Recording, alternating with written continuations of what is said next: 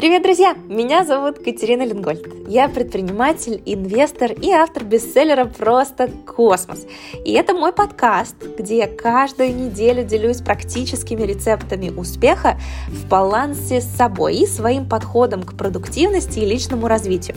И сегодня у нас необычный эпизод, потому что он представляет из себя запись моих космических посиделок. Космические посиделки – это традиция, которую я завела у себя в Инстаграме. Вы меня можете найти по нику Катерина Лингольд, а, где я раз в месяц приблизительно выхожу в прямой эфир и отвечаю на самые-самые классные вопросы моей аудитории. И сегодня мы выбрали 5 вопросов, посвященных проблемам планирования, проблемам постановки целей, проблемам прокрастинации и даже вопросам удачи. Я очень надеюсь, что эта подборка станет для вас полезный, практически полезный, и вы что-то уже на этой неделе примените. Ну что, поехали? Первый вопрос, который мы с вами обсудим. Э, вопрос звучит следующим образом. Скажите, какие правила тайм-менеджмента уже устарели и не работают? Э, мне кажется, это очень крутяцкий вопрос. Э, Первая вещь, которая существует в учебниках, большинства учебниках, а, большинстве учебников, если такие вообще являются, тайм-менеджмент — это история с долгосрочным планированием. Эм, это история про то, что ты должен иметь четкий вижен своего будущего. И те, кто читал мою книгу, вы знаете, что я предпочитаю спринты, но я просто вспомнила разговор э, с моим ментором, она живет на восточном побережье, и я в какой-то момент, а, не в вопросах профессиональных, а в вопросах личных, а, я ей рассказывала, говорю, слушай, я хочу вот этого добиться, и вот я хочу в такой-то период, чтобы у меня была семья, чтобы тогда-то у меня там были дети, еще что-то. И она меня слушает внимательно, она такая очень, очень тактичная, потом говорит, ты понимаешь, что ты своими вот этими вот рамками, долгосрочными рамками, ты себе создаешь потолок. Ты, то есть, понимаете, в чем дело? А, вот эти планы, они ведь не только тебя тянут вперед, они еще и создают тебе горизонт ограничений. В чем проблема? Проблема заключается в том, что мы видим возможности в мире в зависимости от того, какие у нас одетые, э, надетые, одетые очки на нас. Вот представьте себе, пока вы не знаете о существовании, э, не знаю, э, путешествий за границу, вы же не понимаете ценность этих путешествий за границу, пока вы первый раз туда не приехали, не посмотрели своими глазами и поняли, что я теперь хочу везде и всюду. Поэтому до того, как вы что-либо попробовали хотя бы в мини-версии, у вас в вашем поле сознания этих вещей даже не возникает. Приведу другой пример. Это история с ограничивающими убеждениями. Когда человек, вот у меня эта ситуация точно была, и не знаю, у многих, наверное, вас э, откликнется. Я э, выросла в семье, где родители очень много работали и трудились очень тяжело, очень тяжело. И я себе ассоциировала всегда, что ты, если ты зарабатываешь деньги, ты делаешь, ты работаешь с людьми, которые тебе не нравятся, ты делаешь вещи, которые тебя выворачивают наизнанку, но если ты будешь таким молодцом-молодцом, и будешь превозмогать все эти дела, то тогда в конце тебе выдадут какую-то денежку, и ты потом ее сможешь потратить на что-то приятное. То есть работа — это как бы плата за приятное, а не наоборот. У меня это было убеждение. И я очень долгое время а, я практически сопротивлялась тому, чтобы у меня работа мне приносила на 100% удовольствия. Я почти чувство вины испытывала, что как это так, все пашут через боль, а мне реально классно, мне, мне нравится проводить эти встречи, мне нравится придумывать эти стратегии, меня реально плющит, меня вот хлебом не корми, дай поделать то, что я делаю. И э, я поняла, что я из спектра возможностей, которые презентует мне мир, я выбираю только тот кусочек, который соответствует моим ожиданиям, что работа должна быть болезненной. Понимаете, к чему я это говорю? К тому, что ваш потолок э, ваших целей, он определяется широтой мышления, которое у вас есть. То есть вот эти вот шоры, которые у вас существуют, они определяют те вещи, которые вы видите. А вы свои цели, свои мечты, все, вы же можете формировать только относительно тех вещей, которые вы видели. Вы не можете мечтать о том, чтобы, я не знаю, там, гулять по какой-нибудь улочке на Монмартре, если вы, ну, как бы, вы даже не знаете, что она там есть. Если, то есть вы поймите, да, то есть нам нужно сначала расширить свои горизонты, а потом из этих вариантов выбирать, куда двигаться дальше. Поэтому это всегда поступательное действие. Подумайте вот как себе об этом. Вот вы идете, линия горизонта. Что за этой линией горизонта вы не можете предсказать. Вам нужно туда дотопать. Понимаете? Если вы дотопаете чуть-чуть вперед, то ваша линия горизонта немножко сдвинется, и вы увидите чуть-чуть дальше. И поэтому каждый раз нужно принимать решение, исходя из пула тех возможностей, которые перед вами есть. Пул этих возможностей во многом определяется тем, какое у вас сознание. А сознание нужно постоянно прокачивать. Поэтому если вы сейчас себе определите границы через 10 лет, то вот эта штука, она будет очень ограничена. И вы сами себе создадите потолок. И вы эти ограничивающие убеждения, вы их прям вот укрепите внутри себя, понимаете, о чем я? Поэтому, мне кажется, ключевая вот такая misconception, да, если угодно на английском языке, неправильная, неправильный подход, в моем понимании, к, личным, к личному планированию, это история, когда ты пытаешься очень далеко заглянуть за горизонт. И сказать себе, что вот если, ну а как вот, а как я так вот буду без, без долгосрочных целей? У тебя есть компас. Вот для меня важно наличие компаса. Это штука, которая меня двигает а, и настраивает. Это вот, знаете, не GPS, а путеводная звезда. Понимаете, GPS он говорит, я хочу прийти на улицу такую-то, дом такой-то, угол с таким-то. И вот это очень многие системы планирования долгосрочно об этом тебе рассказывают. У тебя есть путеводная звезда, ты хочешь развиваться, тебе не все равно на то, что происходит в мире. Я могу привести пример. Я после того, как ушла из операционной деятельности аэрокосмической компании, год назад, а, я поняла, что я хочу теперь инвестировать. Я провела год а, в корпорации, а, ну, корпорация, небольшая инвестиционный фонд европейский, с офисом в Швейцарии, который я возглавляла стратегию. И я прошлый год, я щупала, то есть мне нужно было потрогать, пощупать. Я поняла, что традиционное венчурное инвестирование не совсем мое, потому что оно очень сильно заточено на бабки. Ну, так, если по-честному, да?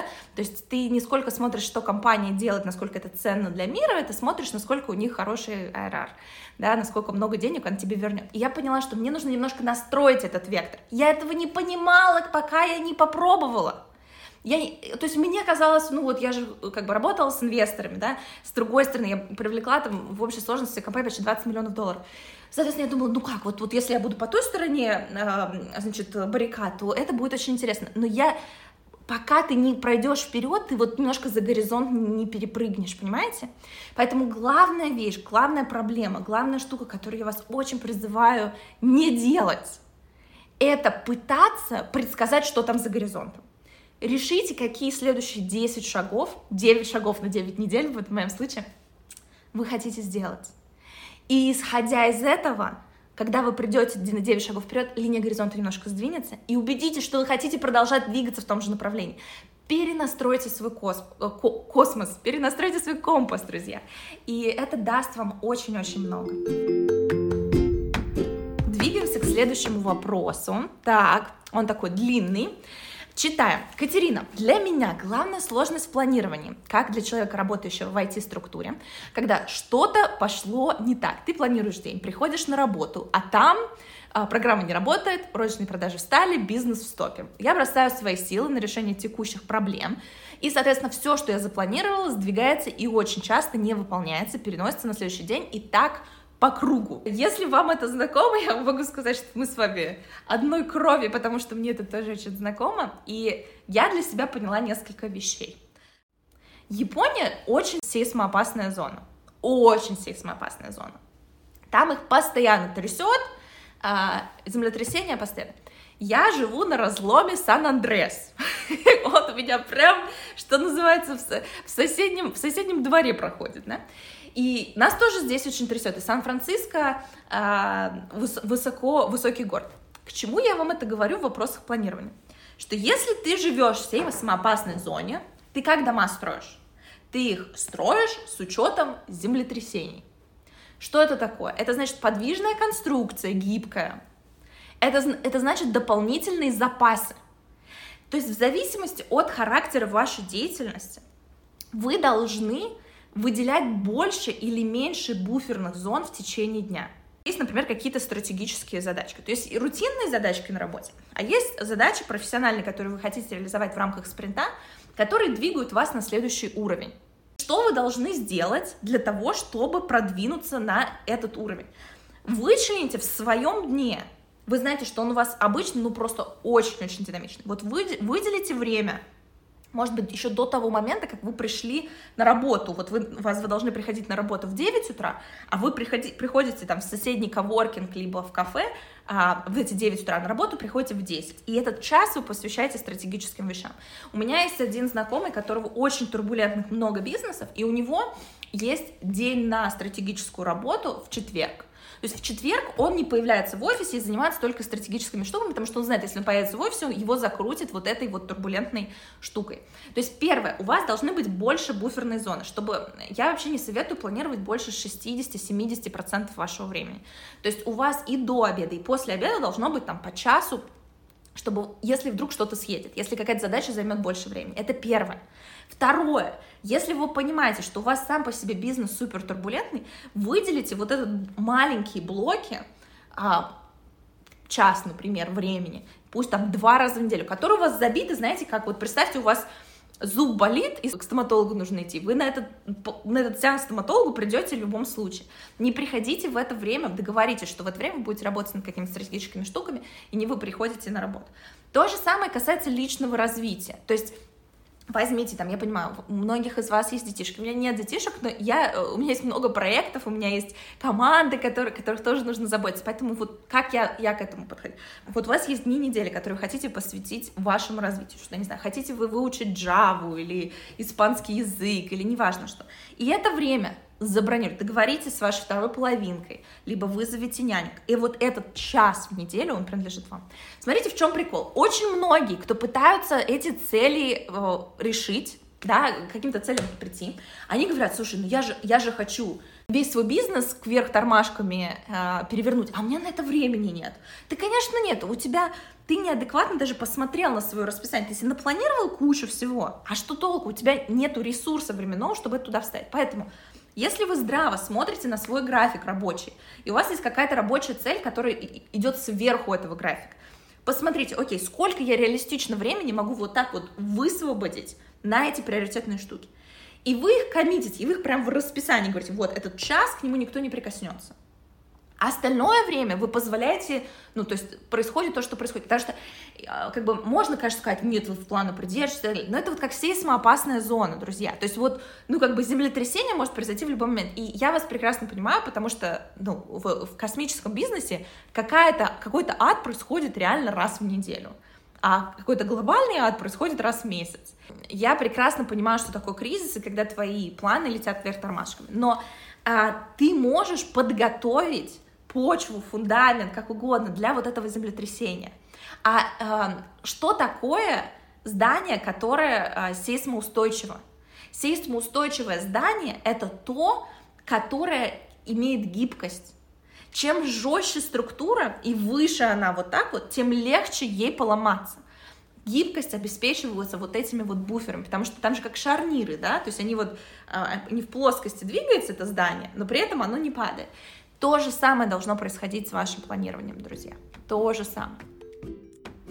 Друзья, перед тем, как продолжить с ответами на вопросы, хочу с вами поделиться новостью. Я очень-очень трепетно отношусь к тому, как я планирую и в чем я планирую. Я очень люблю бумагу, я очень люблю качественные ежедневники.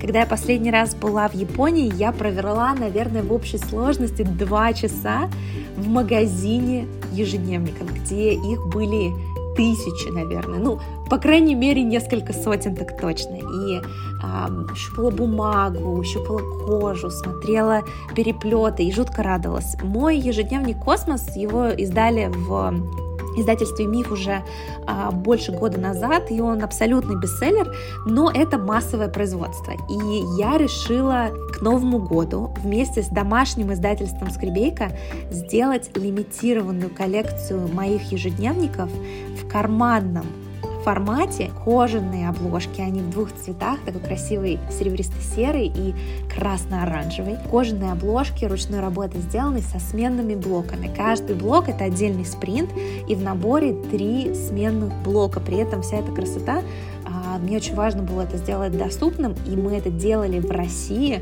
в Перми, и у нас получилась цена за ежедневник всего 2390 рублей за набор с тремя сменными блоками. И мы открыли возможность заказа, и уже за первые чуть больше суток, с момента, когда я объявила об этом у себя в Инстаграм, половина тиража уже разлетелась. Помимо всего прочего, каждый этот ежедневник включает мой автограф.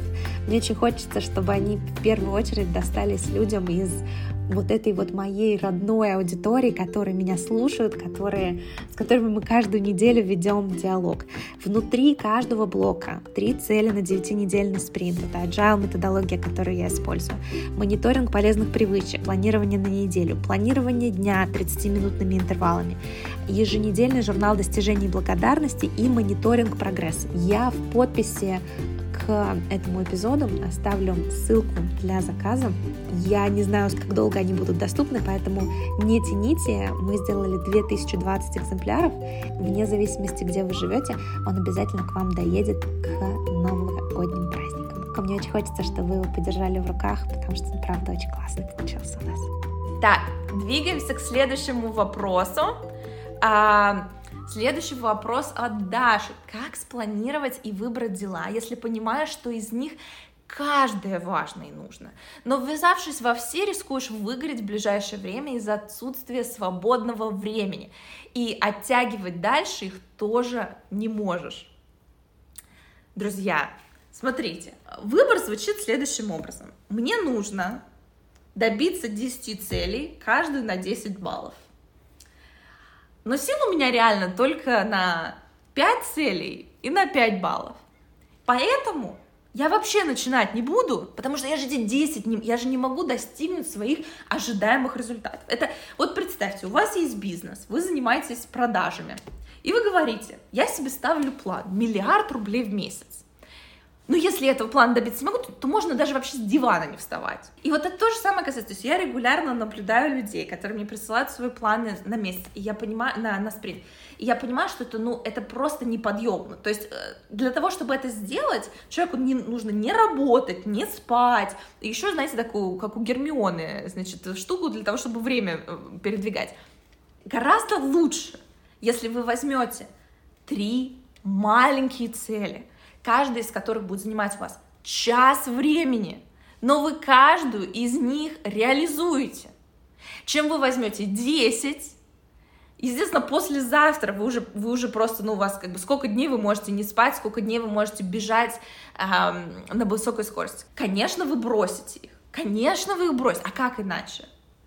И что? И кого вы этим удивите? Понимаете, вот это желание, я, я, если я уж взялся, то я должен всем показать.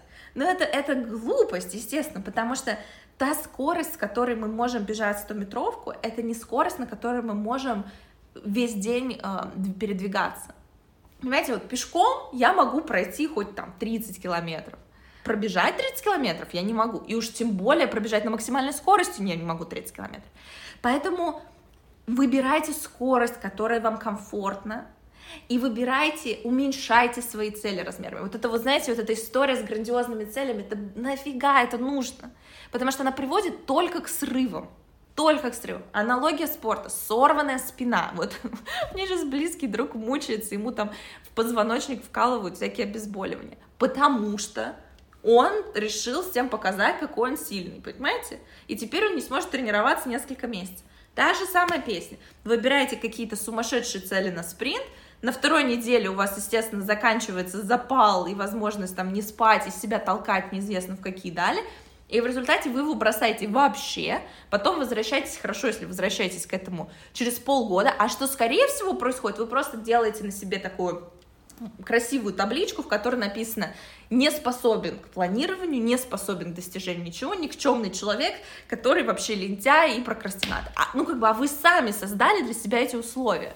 Вы никогда в жизни не были на беговой дорожке, врубили максимальную скорость и сказали «я побегу 50 километров». Ну и чего? И, конечно, ты там уже на четвертой минуте, э, у тебя язык на плечо, и как бы такой, видимо, я не бегу. Да ты не, не бегун. Проблема, ты, может быть, если бы тренировался постепенно, ты бы к этим 50 километрам бы пришел через годик. Но просто вот такими темпами это не достигается. Представьте себе, ребенок, три годика, и он начинает кукситься да, вот он не хочет и это, и то, вот он игрушку просит, потом он ее кидает, и вот э, и есть хочу, и есть не хочу. И что вы первый, первый момент думаете? может быть, он не выспался, может быть, у него животик болит, да? Что мы первое думаем, когда у нас не хочется браться ни за какие дела, либо мы какие-то вот все не такие, мы начинаем на себя навешивать ярлыки, мы начинаем типа, давай, соберись, тряпка, или ну, конечно, типа, ты никчемный, ну вот давай, теперь делай все, что хочешь, лежи на диване, ешь свой попкорн, и вообще, как бы, жизнь тебя не сложит. Вот этого э, заботы к себе, которую мы, в общем, ну, естественным образом проявляем, например, к нашим детям, мы не проявляем по отношению к себе. Понимание того, что нам нужен отдых, что мы можем себя плохо чувствовать. Мы говорим себе, нет, ты давай, ты давай, возьми себя в, в кулак. Мне кажется, это очень, очень жестоко. Мы ведем себя как такие тираничные, эгоистичные родители, которые абсолютно не готовы слушать и слышать. Почему а, мы так себя ведем с собой? Вы же, вот, например, своему ребенку, который только научился читать, вы же не придете и не выдадите ему толстенную вот такую энциклопедию и скажете к завтрашнему утру, чтобы все прочитал. Вы же тепло к этому относитесь, вы постепенно это даете. Поэтому а, а, это очень важно, это очень важно. Взаимоотношения с собой и вот эта внутренняя забота, она проявляется в этом. Не в том, что вы на холодильник навесили себе стикер «я самая, я самая обаятельная и привлекательная». Это нифига не работает. Работает вот это вот отношение в сложных моментах, в том, насколько вы адекватные планы себе ставите. Вот в этом определяется ваша забота о себе.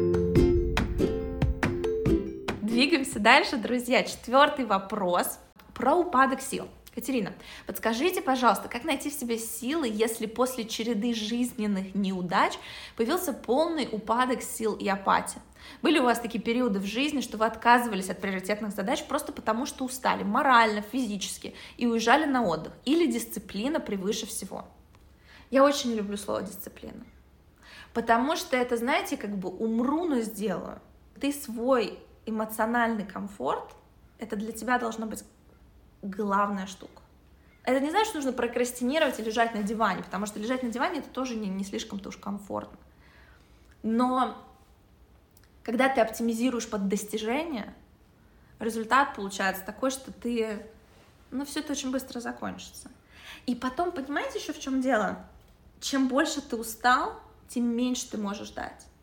Вот я сейчас с вами, я очень надеюсь, что те вещи, которые я вам сейчас делюсь с вами, они как бы вот проникнут, вот мне прямо хочется вам вот это тепло, и вот это, чтобы оно к вам пришло. И это будет абсолютно, абсолютно невозможно, если я не спала бы ночью, если бы я работала по 20 часов в сутки. А мне это было, друзья. И я вам могу сказать, что это не приводит к результатам, которые а, того стоят, с одной стороны, а с другой стороны, мне многие спрашивают, было бы, добилась бы ты тех результатов, если бы вот ты там сбалансированный у тебя график был бы? Я думаю, что я добилась бы больше. Потому что, когда ты находишься в состоянии вот этого истощения, ты берешься за все подряд. У тебя вот эта избирательность пропадает вообще. Качество взаимодействия с окружающими становится просто нулевым. Качество принятия решений падает в разы. То есть ты выжимаешь из себя последние капельки, но эти капельки уже не несут в себе той ценности. Поэтому я стала просто настолько внимательна к своему а, физическому, эмоциональному состоянию. У меня на днях, меня въехал автобус. Я стояла после переговоров в пробке в Сан-Франциско. На красный свет поворачивал автобус заехал мне в переднюю часть моей новой машинки. Маленькая у меня машинка такая. Она, она низенькая, спортивная, ее, видимо, он даже не заметил. Первое, о чем я подумала, как мне сделать так, чтобы мне было в этой ситуации комфортно, чтобы у меня сейчас не было срыва. Я подышала, я думаю, я сейчас не буду ни, ничего рваться, я поеду спокойно. А, и у меня должен, должно было быть занятие в Стэнфорде, которое я очень люблю, но я понимаю, что мне дальше для этого ехать. Я проехала буквально полчаса и пришла в ресторан, где дают а, куриные крылышки. Я обычно такое не ем, а, ну, ну, люблю, естественно, как бы. Я пришла, наелась этих куриных крылышек. Вот, потом купила себе каких-то кремиков, пришла домой, сделала себе масочку. Понимаете, то есть у меня мог бы быть жутко травматичный день, но я его быстро себя восстановила. А могла бы себя дожать и там до полуночи э, сидеть, понимаете? И в результате следующий день у меня был абсолютно полностью продуктивным. Я могла, я на следующее утро, у меня уже были рабочие встречи и так далее. Какая разница, сколько ты времени отсидел на стуле? Важно, ты мог за три минуты прийти к какому-то мудрейшему решению, которое тебе сэкономит потом сотни часов. Но это решение ты никогда не увидишь, когда ты устал. Можете смотреть сколько угодно исследований по мозгу. Он реально как бы говорит, иди нафиг. И все. Поэтому, друзья, отдыхайте. Я вам еще одну историю расскажу. После э, неудачного запуска спутника а, у нас был очень горячий период, и я уехала в Италию. Я уехала почти на месяц, потому что я чувствовала, что у меня настолько низкий уровень энергии, что я могу очень мало дать. Когда я вернулась из этой поездки, я приехала с кучей новых идей, и в результате я поменяла бизнес-модель, потому что нам нужно было перестраивать процессы из-за вот тех сдвигов, которые произошли. У меня было огромное количество свежего восприятия, которое дало новый, новый такой, новое ускорение. И я считаю, что я сделала лучше не только себе, я сделала лучше компании. Потому что иначе я бы с этим зашоренным взглядом, ограниченным моей усталостью, так бы и проторчала. Пятый вопрос, финальный на сегодня, он такой большой, объемный, э, очень, очень забавный. Катерина, добрый день. Я слушала вашу историю. Со стороны она похожа на мечту, на сказку. Девушка из простой российской семьи попала в Америку, создала свой бизнес, возглавила, затем продала. Все это в возрасте до 25 лет. Я, конечно, утрирую про сказку. Это же не было случайное стечение обстоятельств, удачи. Это результат ежедневных действий. Что вами двигало? А, вы были уверены в том, что это мечта, образ жизни, который не свойственен от рождения, что он возможен, реален для вас. Как превратить мечту в мотивацию, а не просто иметь ее красивой картинкой перед сном. Здесь есть два момента, которые я хочу подчеркнуть, друзья. Первый — это вопрос, ваша удачливость в выигрыше в лотерее пропорциональна двум аспектам. Первый, сколько вы билетов купили, сколько вы вещей попробовали. Я попробовала кучу вещей, друзья. Я помню, я в детстве, то есть у меня была студия дизайна, я еще совсем маленькая была. У меня до этого я преподавала маленьким детишкам английский. После этого я делал, я хотела заниматься винилографией для автомобиля. Я постоянно покупаю лотерейные билетики. То есть у меня этих лотерейных билетиков не раз в год, а пачка в день. Понимаете? То есть я, я постоянно ищу новые направления. Постоянно общаюсь с людьми из новых каких-то областей. То есть у меня там, условно говоря, 80% времени это моя текущая работа, 20% времени это скупка лотерейных билетов. Понимаете? Ну, только в, в жизненном эквиваленте. Я вам очень советую покупать больше лотерейных билетов. Дальше. Ты купил этот лотерейный билетик, это вообще такая классная тема. Теперь ты же можешь сказать, ну, в эту лотерею этот лотерейный билетик не сыграл. Ну, может быть, мою комбинацию, ну, как-нибудь там примут вот здесь еще. Я свои лотерейные билетики потом применяю в новых областях. То есть те вещи, которые, которые я поняла для себя, когда я, например, у меня была своя студия дизайна, я применяю сейчас когда, я не знаю, вот мы запустили этот ежедневник, например. Вот эти лотерейные билетики, они меня не выкинуты, я их теперь хожу и пытаюсь применить в разные, в разные области. Понимаете, в чем дело? И это дает сумасшедшие возможности. И это создает возможности для... То есть, представьте, вероятность выиграть 1%. Но если вы купили 500 лотерейных билетов, то почти наверняка что-нибудь из этого даст вам приз. И дальше потом вы еще с эти, эти билетики можете повторно попытаться использовать. Конечно, в большинстве случаев вам скажут, иди ты лесом, это не наш лотерейный билетик. Но где-то его могут и принять. И для меня это вопрос удачи. А, я не считаю это стечением обстоятельств. Я считаю это э, такой инвестицией в свою удачливость. И для этого классно работают спринты, друзья. Потому что каждый спринт — это очередная коллекция лотерейных билетов. Ну что, на этом все, друзья. Я очень благодарна вам за то, что вы провели со мной эти полчаса. Я надеюсь, что вам понравился формат космических посиделок. Я, как сказала, стараюсь проводить такие прямые эфиры у себя в Инстаграм каждый месяц. Так что присоединяйтесь, если вдруг вы почему-то еще на меня не подписаны. Катерина Лингольд. Меня можно найти в Инстаграм.